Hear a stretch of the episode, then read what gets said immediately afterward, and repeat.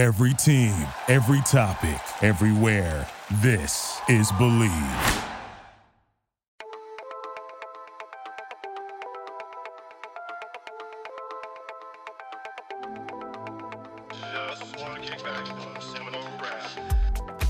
Welcome into the Seminole Rap Podcast. I think for the first time in 2022, we've got we've got the full rap crew here. It's uh, your host Brian Peller and Juan Montalvo, John Marchant, all of us here, uh, ready to talk some football today. Welcome back, guys. How's it going? We're back. Yeah, good to be back. We uh, I, I, branched out last week and left both of you out after we we spared around with uh, one of you, then the other.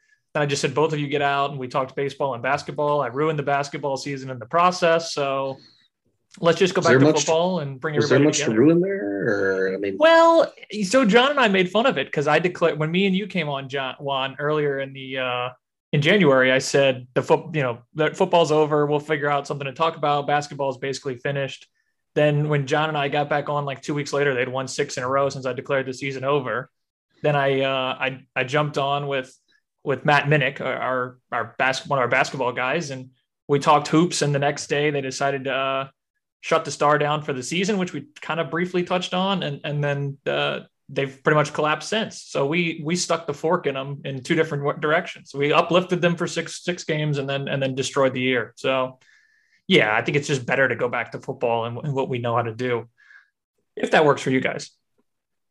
Yeah, I don't know basketball from I, I mean, first of all, I'm five foot six. I don't I don't belong anywhere near a basketball court. yeah. So at, this week obviously helps out a little bit too as we wait for for spring ball to start. Uh, national sign or traditional national signing day comes and goes, and uh, we did get the schedule. So I, I I think we've got enough there to kind of keep us busy. And I think the big note for national signing day or traditional national signing day was Florida State really didn't do anything. Um, but I don't think that's really a problem. Their class does finish 20th overall. If you go with the overall on 247, where they include transfers and high school recruits, they end up at 18, um, which I believe my quick math a second ago was third best in the conference. No, fourth best behind North Carolina, Clemson, and Miami. Um, but overall, not bad. You're right there, basically neck and neck with Florida. You, you, I think they left some room for potential transfers rest of spring. Any concern on them not bringing anybody in uh, on traditional signing day? Not really. Um, I mean, obviously, you want to be in a position where you can land higher rated guys, um, and most of them these days really are doing it on on the early signing day. Uh, we had obviously they whiffed on three or three, four, five guys, I guess, if you depending on who you include in that in that. I mean, shoot, you know, by by eleven thirty that morning, they had already lost West and Hunter, so uh, they they got their whiffs out of the way on uh, on early signing day.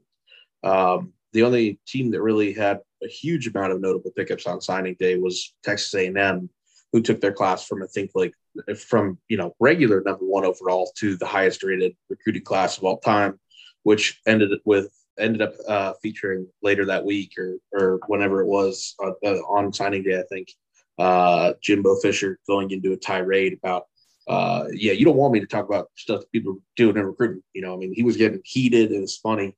Uh, but basically, yeah, we don't pay players. Uh, and he's probably not uh, incorrect in that sense. I mean, they don't directly pay players. They have boosters who could literally give them billions of dollars if they wanted to and are doing in certain cases.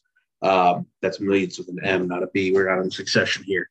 Um, You'd be but, surprised with that A&M money.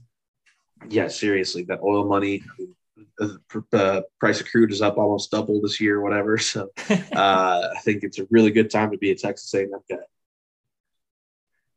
Yeah, I mean, we could stick there for a second if you want. Obviously, Jimbo and A and M bring in the greatest recruiting class in in the history of college football recruiting per per the metrics here.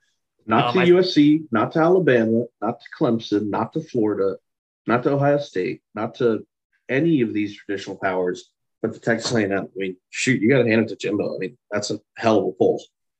Yeah, and and um, he said, you know, which was funny to me. And, and John, I'll throw this one to you. I, I, don't know if you've even been to College Station. My sister's about to get married there later this year. Uh, she's an Aggie herself, but uh, the amount of time I've spent in College Station, I could not imagine picking to go to school there. Um, and Jimbo, his whole tirade was, you know, we're not paying players but he also was saying like because Lane Kiffin I was earlier in that week was saying I don't know how Texas A&M's affording the players they've got without incurring a luxury tax, and so he was railing back to Kiffin, basically like you know uh, you know you can't everyone's just mad because we're doing it we're doing NIL better than them, but this doesn't have anything to do with NIL. This is us putting in years of hard work on the phones. I, I mean message board rumors, which is what he was railing about, are saying that that these you know A and M's got uh, trust funds set up for days for these kids to come in. Of course, you know message board rumors are what they are, um, but it's a, it's no surprise that all of a sudden A and M jumps to the top the minute there's the ability to to pay players, and we know A and M's got the deep pockets. But it, recruiting is what Jimbo does. Um. Yeah. Absolutely. I. You know, from a purely uh, nonpartisan standpoint, I guess I think that the decision Jimbo Fisher made to leave Florida State was a fantastic one for him. Um, I think he saw the writing on the wall in the future of the sport to a certain extent. It's just weird for me because I, I mean, when I started following college football, Texas A&M's never been anything, right? They they've Still been a perennial, right? Exactly, a perennial five to eight win team forever. Um, I've been to, I've never been to College Station. I have been to Austin. Um, if I had been born in Texas, I could have definitely seen myself going there. But and I'm not a big fan of the state of Texas in general, but I um te- Austin is amazing. But no, seriously, I I think um I mean the game has changed, right? The the this whole thing about NIL and stuff, it's just it's not different than before. They're just being paid above the table now, in my opinion. And um but it added another layer to the sports arms race, right? You know, it's not just because now that it is above the table, you don't, you can't, you know, it's not, hey, they're going 60 and a 50 or they're going 70 and a 60, 65 or whatever. This is as fast as you can go in plain sight, right? There's no one, no one cares anymore. There's no one to regulate it anymore. So, um, because the NCAA has basically ceded all authority in this matter. So, you know, whatever Jimbo says, it doesn't really it doesn't really matter to me. But I do think um, A&M. Do we consider them a new power at this point? A powerhouse? I, I think so, right? How can you not? Especially going forward, only these schools that are like A&M that have this kind of money, uh, they're the, going to be the big winners of the whole NIL era um, until there's something whether congressional legislation or whatever replaces the NCAA, the Power Five breaks away and they make their own constitution, whatever that looks like. I think this is the new future, and it's it's here, and it includes schools like A and M. Yeah, John, I think you hit the nail on the head. I mean, they may not be considered a traditional power in any sense, but I mean, look, he, he, Jimbo's right to some degree. You do land the top rated class by having one of the best staffs of recruiters doesn't hurt to have a huge fund, uh, a slush yeah. fund out there where you right. can bring people in. Um, uh, uh, yeah, I get his point that you know you don't want to demean the the work that his coaching staff and his and you know the kids on the team done to get those guys to to come to College Station. Uh, not that those visits weren't paid for, but um, you get my point. Uh, and I'm not talking official visits. I mean, you're you're talking probably six figures for most of those those top ten kids in that class that they got. Um, or at, the top 10 kids in their class, not the top 10 overall guys. But my favorite thing with this, the whole Jimbo thing was him talking about uh, Bro Bible. The exact quote from Jimbo was, uh, was something that the, the, the, NIL doesn't affect recruiting at all. This $30 million thing is a joke. The, this idea there's something, some fund out there, and it was written on a site called Bro Bible by a guy named Sliced Bread. And all of a sudden, the whole country believes it. And he was just, you know, getting really really feisty Jimbo, which is to me always fun. I always enjoyed that that side of Jimbo. I like that. Was that your fake Jimbo? That was pretty good. I didn't go full in. I mean, I could really talk like West Virginia Jimbo if you really want me to, but uh, that wasn't my that wasn't my best one. But uh, yeah, I, I, don't do a bad Jimbo. I've listened to quite a lot of that man uh, over the years with the Monday press conferences and all that. Yeah, I liked it. I thought it was good. It had, it had the right amount of twang to it. I, I, but yeah, I mean, I don't know. I I, as someone like I said, has been at College Station enough. Austin makes uh, Austin looks like Shanghai compared to to College Station. It's it's a you know it's a four or five red light type town, and all of a sudden you know they're bringing in more more five stars in one class than they've brought in in the last ten years. So you know, I mean, I like, but like you said, what's the difference? It's it's the NIL era. Does it change anything? And I know we wanted to have the deeper conversation. I think that's going to be coming up soon. And uh, hopefully we can get a, a good interview here coming up for you guys in the next few weeks talking about Florida State's role in that. Anything else you want? You know, I mean, like I said, I obviously we were, I think, more pleased in the last few weeks with their work in the transfer portal than in the actual high school recruiting. And I, I think for where Florida State is, that's that makes more sense than it is to just force in an extra kid or two on on what's left of a traditional day. Um, yeah, I mean, look, I still think nothing's really changed my opinion that the transfer portal is still something like a free agency. There's a little bit of, of luck involved, a little bit of a lottery. I do think though that Norvell, the more I've time to think about it, um, he's had more success than not in the portal, um, obviously, and I, I, so I think that's a good sign. I am a little disappointed with with the class overall, um, just because it it didn't quite meet what I thought. But again, I know that it raises the floor and the overall talent level of the program, and that's what you want. So it's a step in the right direction. It's just going a little bit slower than than what I had expected or or the benchmark that I personally had set for the program. Um, but I don't think there's anything, like I said, to be upset about. It's still moving Florida State in the right direction. Um, now, I know going into the season, right? We're talking about you got to get to a bowl game. I'm still at six wins. I know some people are saying they got to win seven or eight wins, um, or Norvell's on the hot seat going in, into 2023. But um, I'm still just going to keep it as making a bowl game. But uh, so, I, like I said, I was a little disappointed, but I don't want people to think that, oh, you know, Norvell's doing a horrific job, like he needs to be fired. That, that I think that's way too, um, it's off base and it's premature. And, and it, go ahead, Jim. Uh, and I, I, I, do want to agree with John there that, um, you know, the, the, where they are right now, it's not raising the floor of the program enough. Um, it's not, you know, you're getting some decent ceiling players and some decent floor players, but you're not, you're not lifting the talent pool nearly enough. I mean, they're way down on talent behind uh, uh, Clemson for sure. They're still behind Miami and Florida by a significant margin. If you look at like the 24 7 team talent uh, uh composites, and you know that's that's not going to change with this recruiting class. Um, the only way it's going to change significantly is in the next year. So it looks like it's going to be uh, Miami and Florida coming back down the the the the, the ladder a little bit. So the the one thing I really wanted to talk about that we've seen the last few weeks, and uh, I, I, Brian, I'm sure you guys talked a little bit about it last week, but I wanted to talk to you and John about it. They've really reorganized a lot of the back end recruiting staff in the last month or so. Um, it, you know, you had the early signing day disaster. Uh, there's no mild way to put it. You you lost Tyler Hunter, uh, Tra- Tyler Hunter, Travis Hunter, number one overall recruit to Jackson State, to your most famous alumni of all time, um, in a very public way to a HCBU, which uh, HBCU or whatever um, that that really has no business getting a top 250 player, let alone the number one overall player. Um, and you know, there were there were murmurs that that uh, Norvell was really unhappy with his recruiting staff for how that day turned out, and they were sort of blindsided on a lot of them. I know for a fact they were on Hunter, um, and so they didn't have as good intel as they wanted. They didn't, you know, close obviously near as well as they need to, um, but they brought in a few different guys. I mean, you have Derek Ray from from Oregon State who came in. He was their director of player personnel, I believe. Um, you had Bruce Warwick move up within the program to, I believe, associate athletic director of and vice president of football or something to that effect. I forget the exact title. Uh, you had one or two other guys come in, but all four, three, four, I think, hires that they that they made in the last month have been a significant improvement.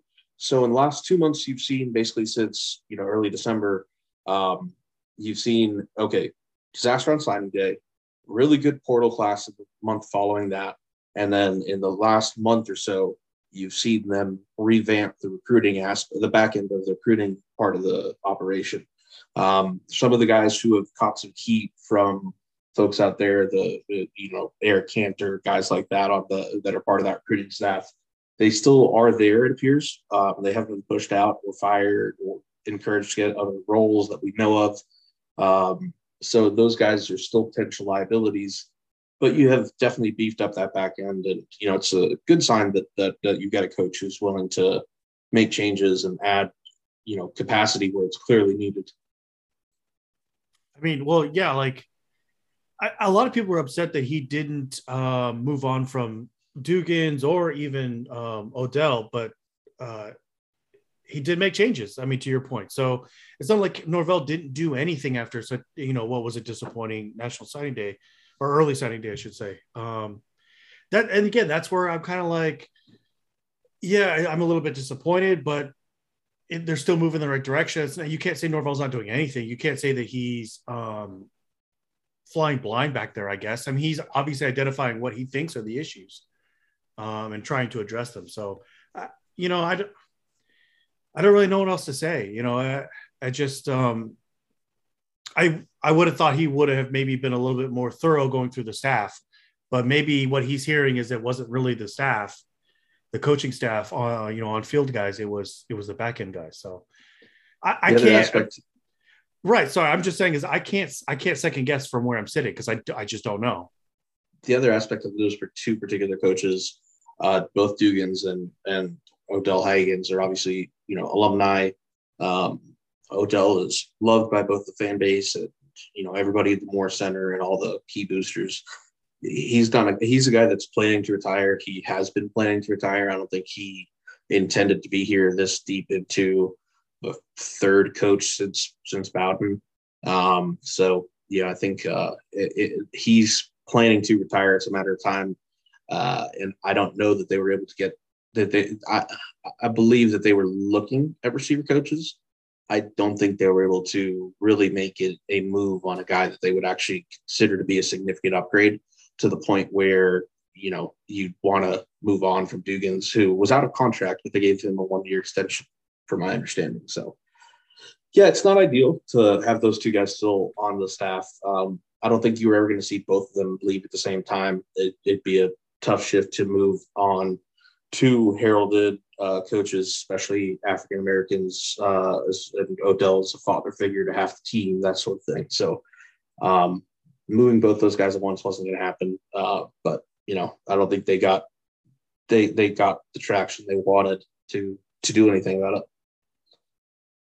Yeah, I mean, I I I my brief interactions with with both of them out at um I'm trying to remember what it was when, when they were doing those youth camps across the country. Uh, Perry, our producer, site runner, went out and I went out the, their camp in Lakeland, kind of between Orlando and Tampa, and and you know those guys, uh, especially Odell, were were uh, you know basically celebrities. It was it was the the the people who who the you know even the dads as they were coming up wanted to take pictures with and and um, you know so I, I think that does add the element makes it a little bit harder to to rearrange and maybe it's the type of thing where you just let them make their own choice on, on when their time is if you can't find uh, you know a, a, massive upgrade. But but like i think the whole thing still circles around john's point earlier where if you're if you're norvell this becomes that make or break year for you where you know maybe that decision can't i don't know maybe that decision is made above his head anyway. But you know I, I don't think he's in a spot where he can pull any punches. And he's got to make sure that this this year lands at least in in that bowl game realm, like we talked about, I feel like he has to get this to six wins to continue. Um, so, I mean, at that, I, I, guess I don't really want to go through the whole schedule line by line, but and go win, loss, win, loss. But just for where, just I'll run through it so we're all on the same page where we're at, um, and we can pick out games we think maybe are, are the big ones to talk about. You open up, uh, I guess it's week zero if we're still calling it that, with Duquesne at home. It's the Sunday night Labor Day weekend game against LSU in, in New Orleans. You get your bye week at that point. It's the Friday night game at Louisville. Uh, the following week, it's Boston College and Wake Forest at home. Then it's at NC State, home with Clemson. Bye week, Georgia Tech at home, at Miami, at Syracuse. Then it's UL Lafayette. I'll, I'll call them that because I want to. And then Florida, you finally get them at home after after years and years now with the trips to Gainesville, Gainesville. I don't know why that sounded weird in my head, but anything in there that jumps out to you? I think obviously the two Friday games with with the uh, UF game moving to a Friday as well is probably a big talker there. Any, anything that jumps out in terms of uh, just just a game that maybe is, it looks a little different for you than you expect? Well, the one that uh, you know that we're going to talk about probably in a little bit more detail uh, in a minute is the Florida game. So yeah. we'll just set that aside for a moment. Um, but just uh, I'm going to sort of flip the script on this a little bit. What do you guys think is the toughest game on the schedule, and what is the easiest non, you know, easiest real opponent. Uh, let's not include Duquesne or or uh, your weaker out of conference teams there. I think your your toughest game is probably I'm going to go with at NC State um because it's sandwiched between Wake and Clemson. It's in the same. It's in a five game run in that middle of October realm. I know we've talked about it before, where NC State's a tough place for them to go. Um, I, I haven't seen it released yet, but I did see the the early tease teaser tweet, I believe, from Bill Connelly about the this year's S and P Plus rankings, and he uh, put a GIF of NC State's flag on there, saying, "Oh boy." So I guess the expectation is they're going to be returning a lot of talent, if I'm guessing on what that tweet was saying. So I think that's a team that's going to be tough for them. Um, I don't know. I mean, it's tough. I, I want to say Georgia Tech because you're coming off a bye. You get a chance to regroup at that point. Maybe Syracuse, but you're on the road there. I, will go Georgia Tech as the one I think I think I would put closest to a, a Rena win um, of the real games. What do you think, Josh? Um, I think the toughest game is still Clemson, uh, but I would put NC State right behind them. I think that's obviously the toughest two game stretch of the season is at NC State and then Clemson. Um, I think the easiest game is Syracuse. I'm, I, I mean, they've kind of slipped even further back from where they were before. They're they're not very good right now. Um, I don't know if Dino even makes it to that game. He probably He probably. I mean, seriously, uh, which he had a really good year with them too, and I thought I thought he was gonna. There's just no consistency there with him. Um, so yeah, that's. I mean, I don't think Georgia Tech's going to be very good either. But for me, I think it's Syracuse. I just until they prove otherwise. I know the gap closed a little bit with Clemson this year, but um, Uiagalelei still. I mean, he's still a significant limiting factor for them. But he obviously they they worked with him as the season went on. He got a little bit better. Um, I think they got better at adjusting to who he was if I'm being quite honest. Um, and they snapped off a bunch of wins. And then the town on their defense was still championship level last year. I don't know what it'll be for this coming year, but I still put Clemson as the toughest. That's fair. Uh, yeah, I'm gonna actually go with go with uh go with go with Brian's answers on this. Well, Brian's first answer for sure. NC State to me is toughest place to play the ACC, and that includes Doak and Death Valley. Um, I I really do believe that. I mean, you know, when they're when they're rocking and going that is a tough stadium. Um, you know, we've talked about it on the program before, but you know, you have any anybody who's been on the sidelines, they'll tell you NC State is as tough as or or or tougher than the other two. I mean, you you you need to look no further than Florida State and Clemson's track records, even when they're good in that stadium. I mean, Chris Weinke threw the six interception game that was famous back in '98, I believe. Uh, and it's just like that is just a kryptonite place for those guys to play. It's just always has been, and I think it's going to continue to be. And it's a terrible spot in schedule, like you said, a sandwich between Wake and Clemson, which are both home games. Um, so you know you've got to deal with with you know that it's a sandwich game on the road at NC State. So yeah, that's that's probably my highest percentage loss just for all those factors. And I know those are generally soft factors, but like like Brian was alluding to, they bring back Devin Leary. Um, they bring back a lot of really talented receivers. I saw I saw a receiver coach ranking this week that showed Dugan's top ten, and they barely had the NC State guy in the top fifty. I was like, I don't know what crack that person was smoking, but um, I don't want it because it messes your brain up. Um, but yeah, I think uh, NC State is clearly the toughest spot on the schedule for me. Um, the easiest game, yeah, it's really Georgia Tech or Syracuse. Uh, I don't want to say LSU because they look to be righting the ship a little bit. Um, the dance moves may not always pay off. Uh, Brian Kelly missed a recruiter too, despite uh, grinding on them. Uh, so we'll see. We'll see how that turns out. But uh, I think, yeah, if I had a gun to my head, I'd probably go Cuse. Yeah, and and I think when you look at the schedule overall, that my biggest concern is like we talked about the the I, I, know after last year you don't want to put anything in a rent win category, but I think you can do that with Duquesne. Um, if you want to put UL there, uh, Louisiana Lafayette, Raging Cajuns, they're a November 19th game for you. They've been very good in the last five years, obviously under Billy Napier, who's now Florida's coach. Um, yeah, we play them on a Friday actually, in, in the end of November, I believe, is when the Louisiana game is. Uh, I've got it as Saturday the 19th. But reg- I mean, You, regardless, you're missing the point. He brought half the staff, like 10 transfers from to, to Florida or whatever the heck it is. Well, Uh, it's well, my- Lafayette East. my point for my point for UL is going to be the the the the main cog for them has been well last year especially they won like eight one possession games so they weren't really the the 12 win team that they were their quarterback who's been like who's like a six year senior seventh year senior with covid stuff is is gone so i i know that they're one of the stronger group of five programs as of late but i, I wouldn't be concerned there the concern at game does give me the way the schedule lays out is you do get florida the week after and, and and I have seen some drama out of Lafayette where the new coach, who was Napier's offensive coordinator, and some of the other members of staff were upset with Napier plucking so many players and coaches from the roster.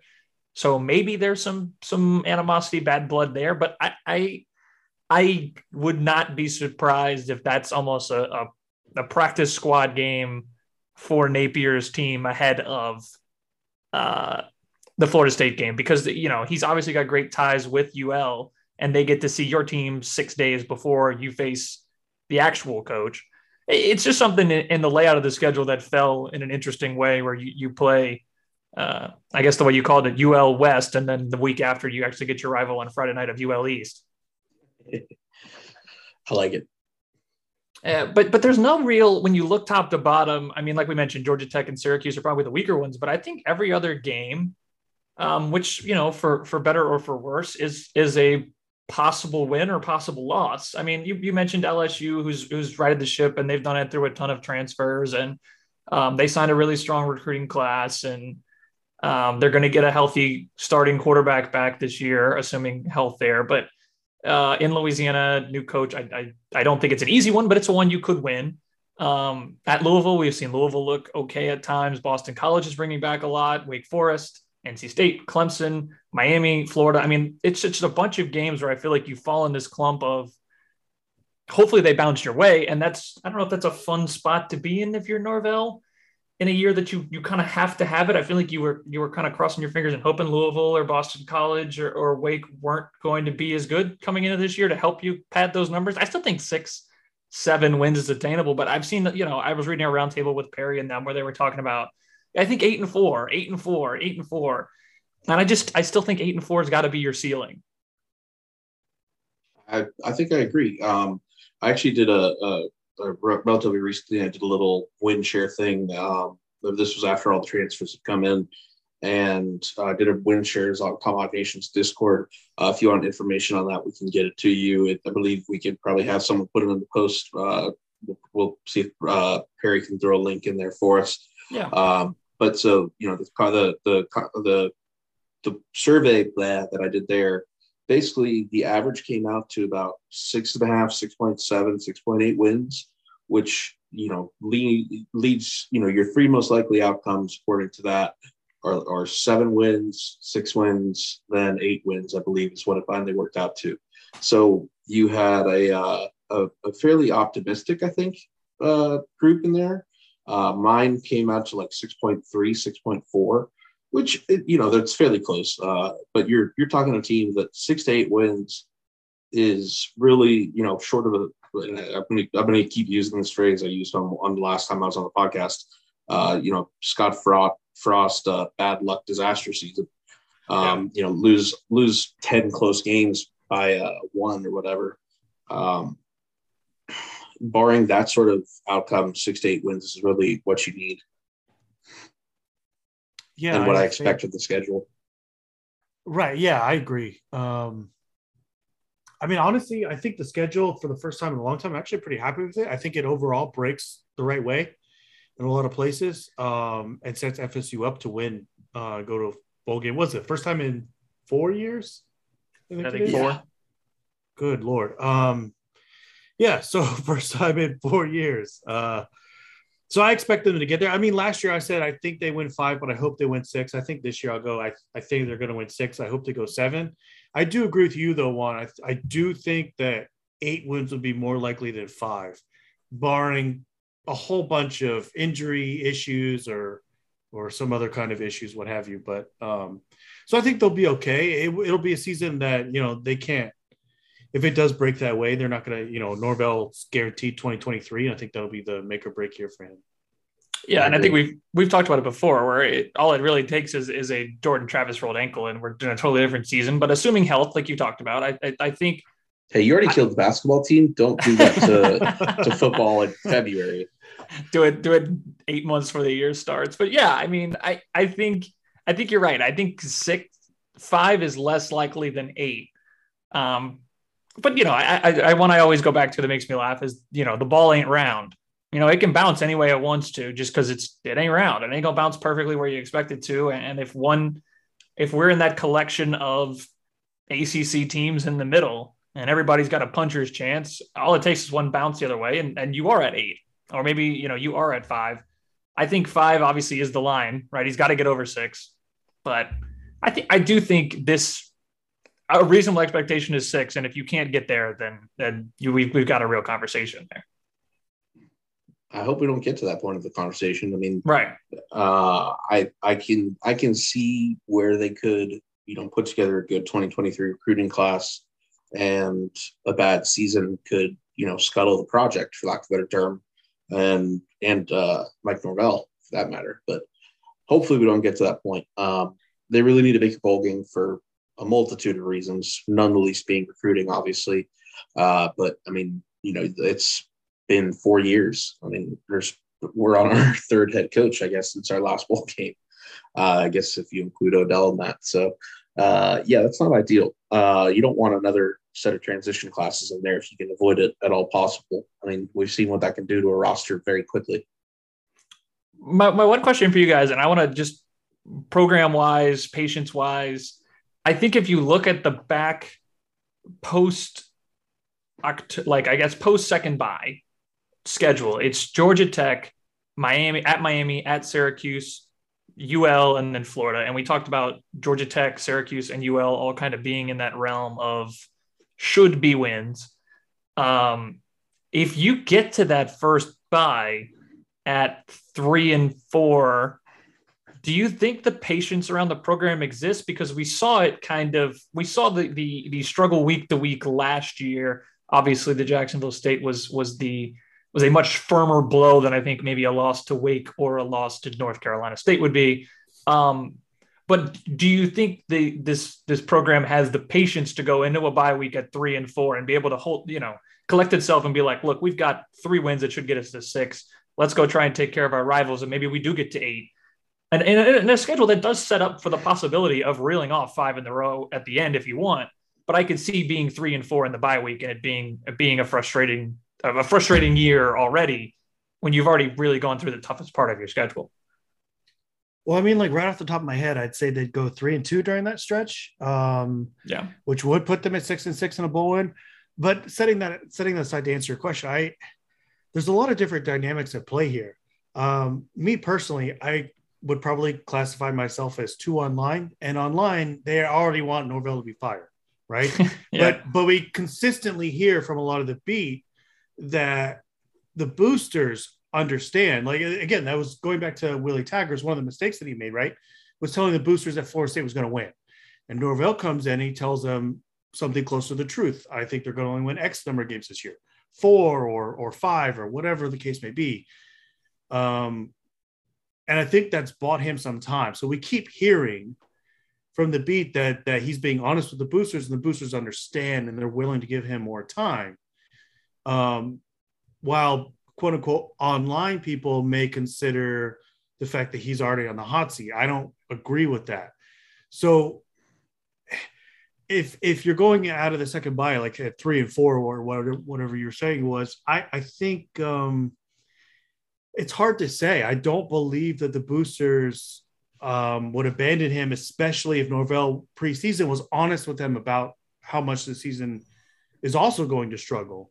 Um, now, if he comes out and says, "Yeah, we're going to win eight games," right, and they're sitting at three and four, going in that stretch where you could reasonably lose to Florida and Miami, that might be an issue. Is that enough to fire him? I I don't know, especially if Florida State does go to a bowl game.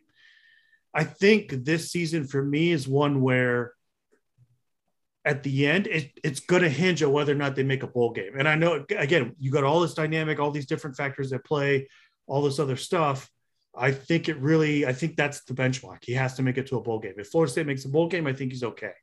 That it would matter more, in my opinion, for 2023 than it does for this particular season. I'm not sure that unless there's a complete collapse, right? Florida State only wins four or five games. I think Norvell's safe. I agree. Um, I think you you put it really well. That basically he's done a very well. I don't even I don't know if it's necessarily a great job, but he's done a much better job than Willie Taggart did of of setting expectations. Um, and what that's helped with the most is it prevents the cascading issue that uh, Willie Taggart ran into. Um, you know, he, people were, were skeptical with that hire for many reasons um, to begin with, and you got into year two, and I mean, they looked terrible. You know, there was no discernible improvement. Um, and the biggest issue, it wasn't losing to Miami. It wasn't being a losing team. The biggest issue Willie Taggart had was the donors didn't fulfill their promises.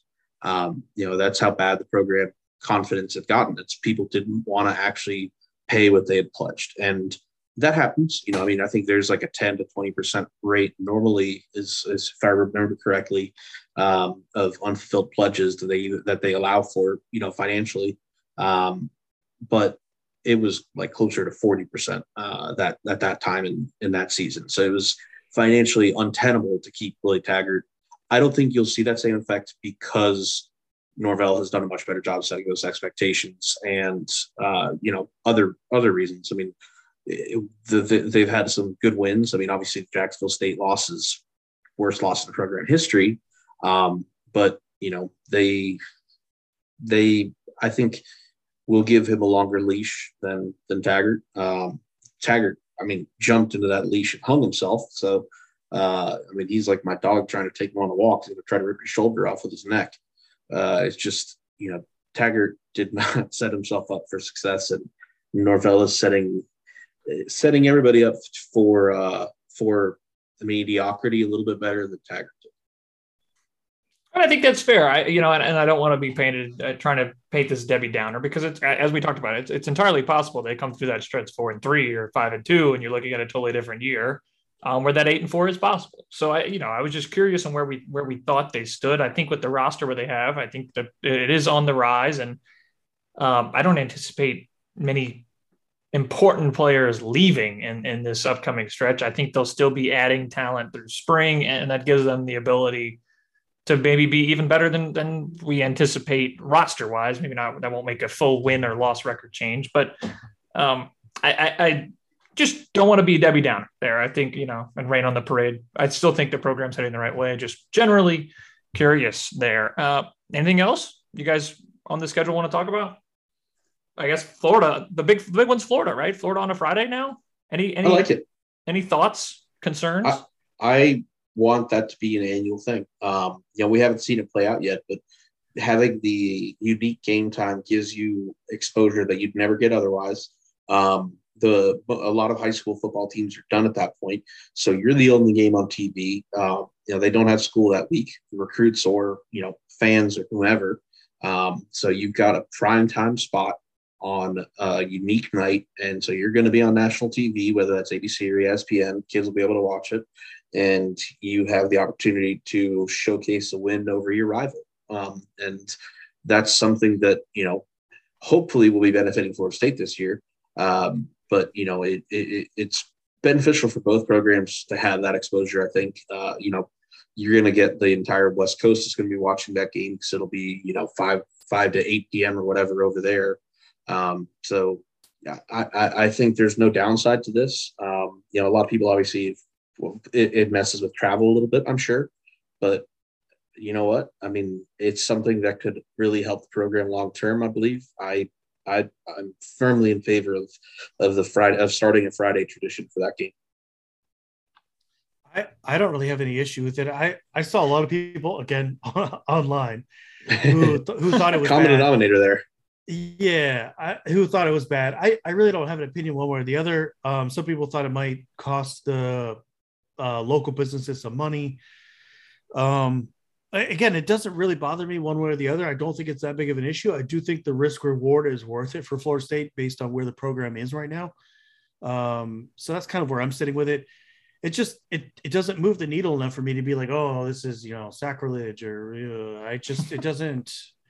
John, I, we need a hot take. You got to get something fresh out the kitchen. Just go ham on it. Uh, they should put the UF game on Thanksgiving Day. How about that? Do it Thursday. Screw Egg the Bowl's Cowboys. already got it. Through the screw the Cowboys. They're they're horrible anyway. No one cares. Florida, Florida State, Thanksgiving. There's my. I mean, it, it gives Lions fans something to do that's a little bit better too. Seriously, all those all those NFL games are terrible anyway. Just put college on. College is usually better anyway. That's that's the uh, that's the spot the Egg Bowl is carved out. The miss the Ole Miss Mississippi State game is, is let's just go and be messy on Thanksgiving night, and I'm sure it's plenty of fights. It's always always the sloppiest game, and it's always so it's not even fun to watch half the time anymore. No, it's disgusting. it's bad. it is it really. I hope that that's not what the Friday thing turns into for Florida Florida State. I don't think it is. I don't think it will be. But yeah, let's not turn this into the Egg Bowl Part Two. Well, I think the, the, the big benefits, especially, and LSU used to do this a lot. So they played Arkansas on that Friday after, and that has since uh, died since we switched our rival to A and M since they joined the conference. But um, I I really enjoyed it mostly because I mean I, it was mostly me growing up, but um, I'm you know 27, almost 28 now. But you know, I, I, it was an excuse to not go to the mall with my mom on Black Friday and and go to the game or whatever. The big complaint I heard, so that might be great for you guys with uh, you know, with the wife, maybe no, no, honey, the game's on, I can't go today, and that gives you a, a built-in excuse as long as you're capable of winning that argument.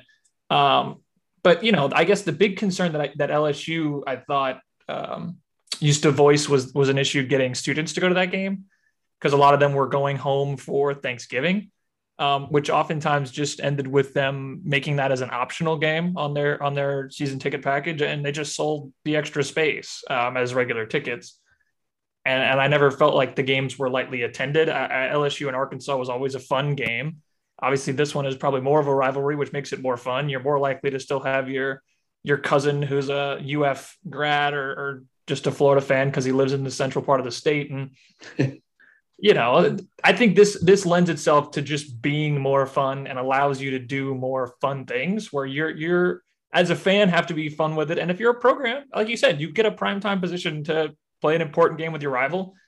And hell, I mean, even if you're five and six going to this game like last year, it's a prime time spot to do that drunken game where you both are bludgeoning each other over the head, as opposed to a noon kick where it's a Saturday and maybe you know ah, we don't feel like getting up, whatever. You can you can almost guarantee yourself a prime time spot on this Friday.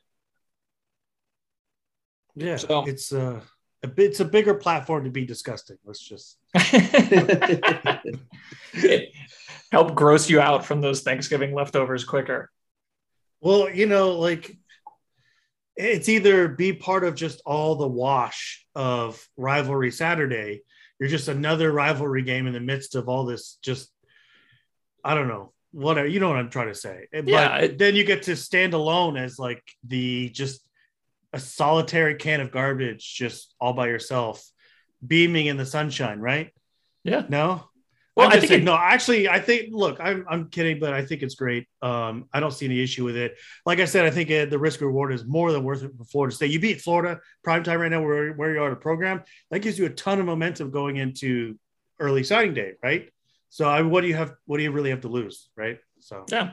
And I mean, look, I you know we joke you joked about it being the beaming trash can out in the open by itself, but I mean that's what the egg bowl is. I mean, you know, I remember was it Elijah Moore peeing in the end, pretending to be a dog peeing in the end zone that cost them the like. If that happens on on a regular Saturday at noon, you know, it's kind of like, haha, I saw it on Twitter. But everyone, you know, college football Twitter had a great time together laughing at a guy pretending to be a dog costing his team a game. That's the beauty of college football. I mean, Florida, Dan Mullen's tenure at Florida effectively ended when the dude threw the shoe uh, against LSU that one year. I mean, it, it's just you don't hear stuff like that in the NFL. Like, okay, Antonio Brown took his shirt off and put in the middle of the game. That's, That's ridiculous. It's a selfish, dumb kid thing, um, and he's not even one of the kids. In college football, you got a kid losing the game by pissing. um, so uh, it's just or losing a program's trajectory by throwing a shoe. It's just a different type of sport, and you know, we certainly don't watch it because the play is you know lights out better. It's because it's more fun. And part of that is the pageantry. It's the the rivalries, the tradition. Like, okay, great. The Cowboys are playing the Steelers or whoever the hell their rivals are, or the Eagles or whatever. But great. So what's going to happen? It's not that exciting. The Cowboys are going to lose. Thanksgiving anyway. Um, and you know the beauty of college football is those rivalry games. You know, I mean, the 2003 game, the swindle of the swamp, that is what the Gators call it. The Chris Rix PK Sam throw, where the the, the German Shepherd, the, the the I think the Alachua County Sheriff's Officer was holding, and very very loosely to sort of let him get at PK Sam.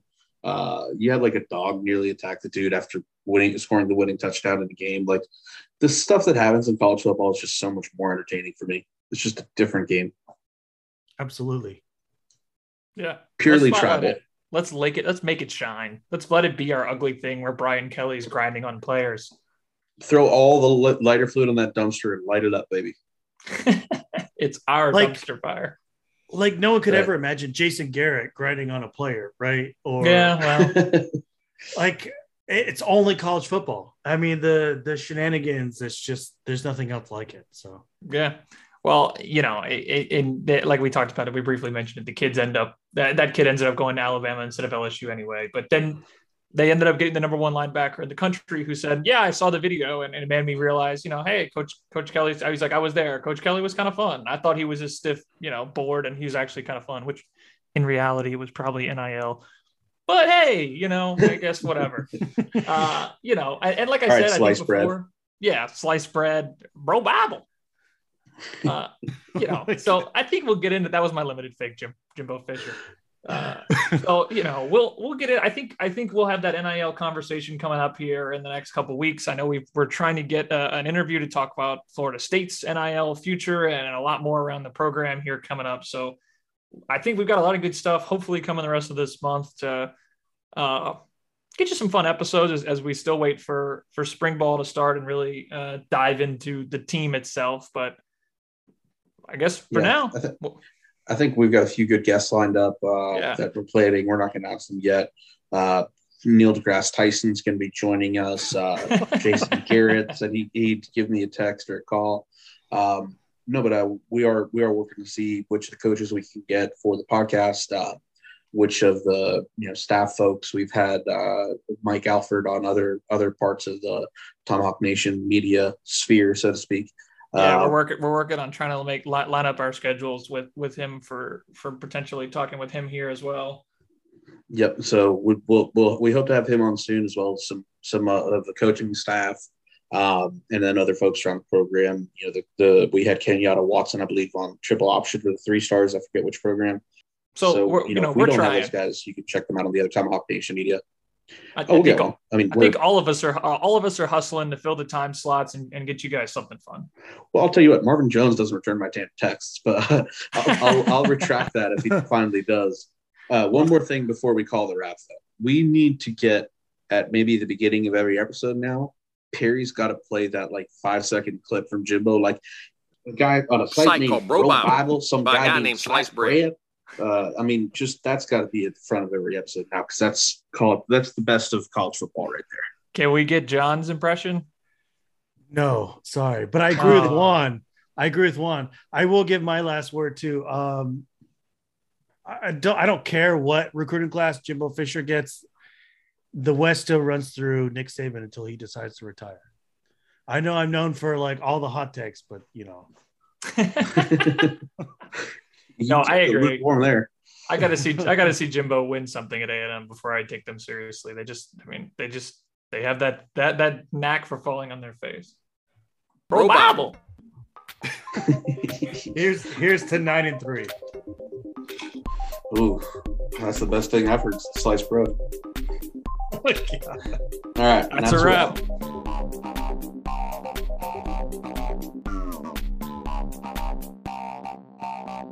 site called Bro Bible by a guy named Slice Bread.